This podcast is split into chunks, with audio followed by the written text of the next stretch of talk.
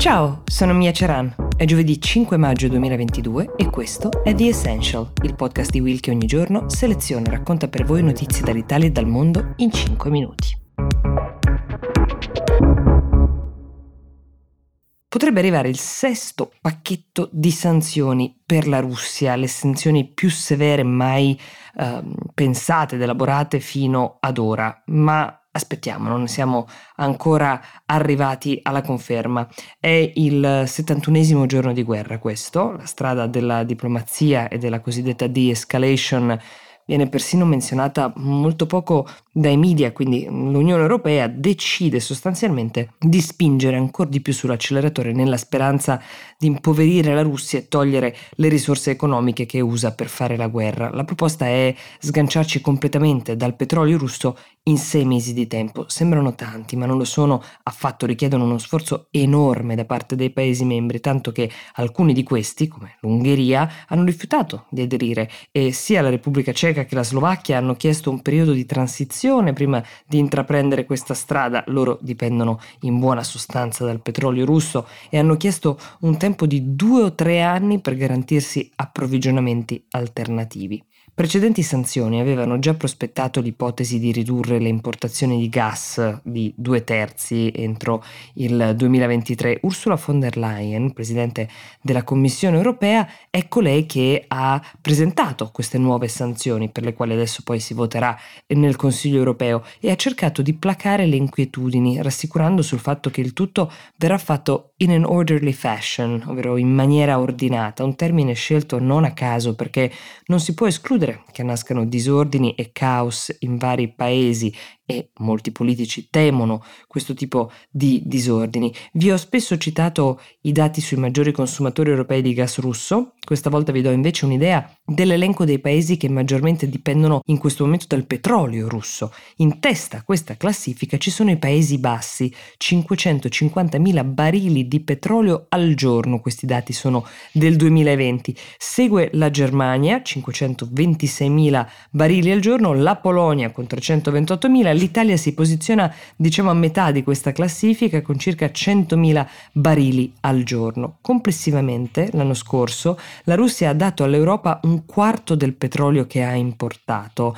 I Paesi Bassi e la Germania hanno già fatto sapere che nonostante siano profondamente uh, diciamo dipendenti anche loro sono pronti a frenare sulle importazioni nel giro di sei mesi. La Germania in particolare aveva già drasticamente ridotto le forniture di petrolio russo dal 35 5 al 12%. Bisogna avere ovviamente anche la strumentazione, la tecnologia necessaria per riuscire a fare una scelta di questo genere. Fuori dall'Europa il Regno Unito ha anche ridotto all'8% le importazioni, però il Regno Unito è più autonomo di molti altri paesi su questo fronte. Questo sesto pacchetto di sanzioni però riguarderà anche degli individui, in particolare i militari, quelli sospettati dei crimini di Bucia e di Mariupol. Il tentativo è un po' quello di far arrivare un messaggio, un messaggio che dica sappiamo chi siete e vi riteniamo responsabili.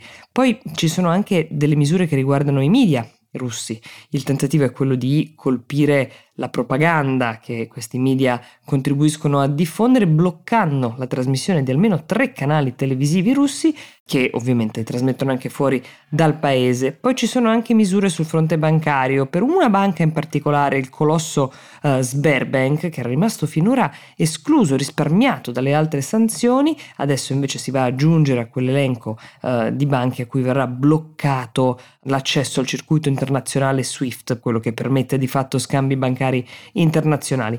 Parallelamente si sta discutendo anche di un pacchetto di aiuti per l'Ucraina invece. Vogliamo che l'Ucraina vinca questa guerra, ha detto Ursula von der Leyen, ma vogliamo anche mettere l'Ucraina in grado di rimettersi in piedi una volta che la guerra sarà finita.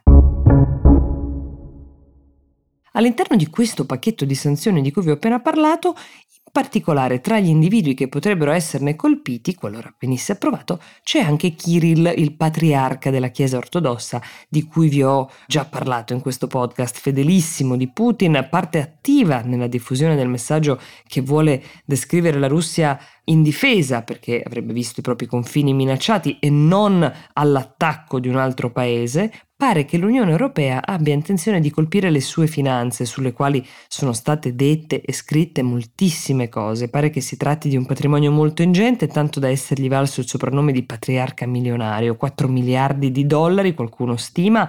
La Chiesa ortodossa russa ovviamente nega ha negato ad esempio tutte le voci che parlavano di ville sul Mar Nero di sua proprietà, conti bancari in Svizzera e molto altro. Come sempre in questi casi è difficile risalire a chi c'è dietro magari ad alcuni nomi, gli intestatari di conti correnti possono essere molteplici, come quelli di case ovviamente, ma la figura di Kirill è sempre stata molto legata alla politica, in particolare a quella di Putin, di cui è uno dei più grandi sostenitori e non è peregrino pensare che la vicinanza alla causa politica possa anche avergli fruttato dei guadagni.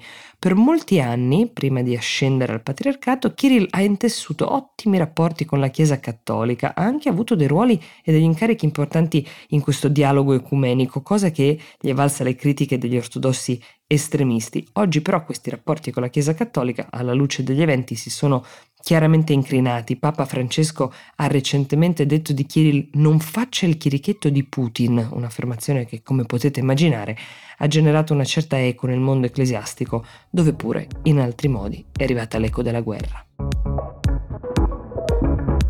The Essential per oggi si ferma qui, io vi do appuntamento a domani e vi auguro una buona giornata.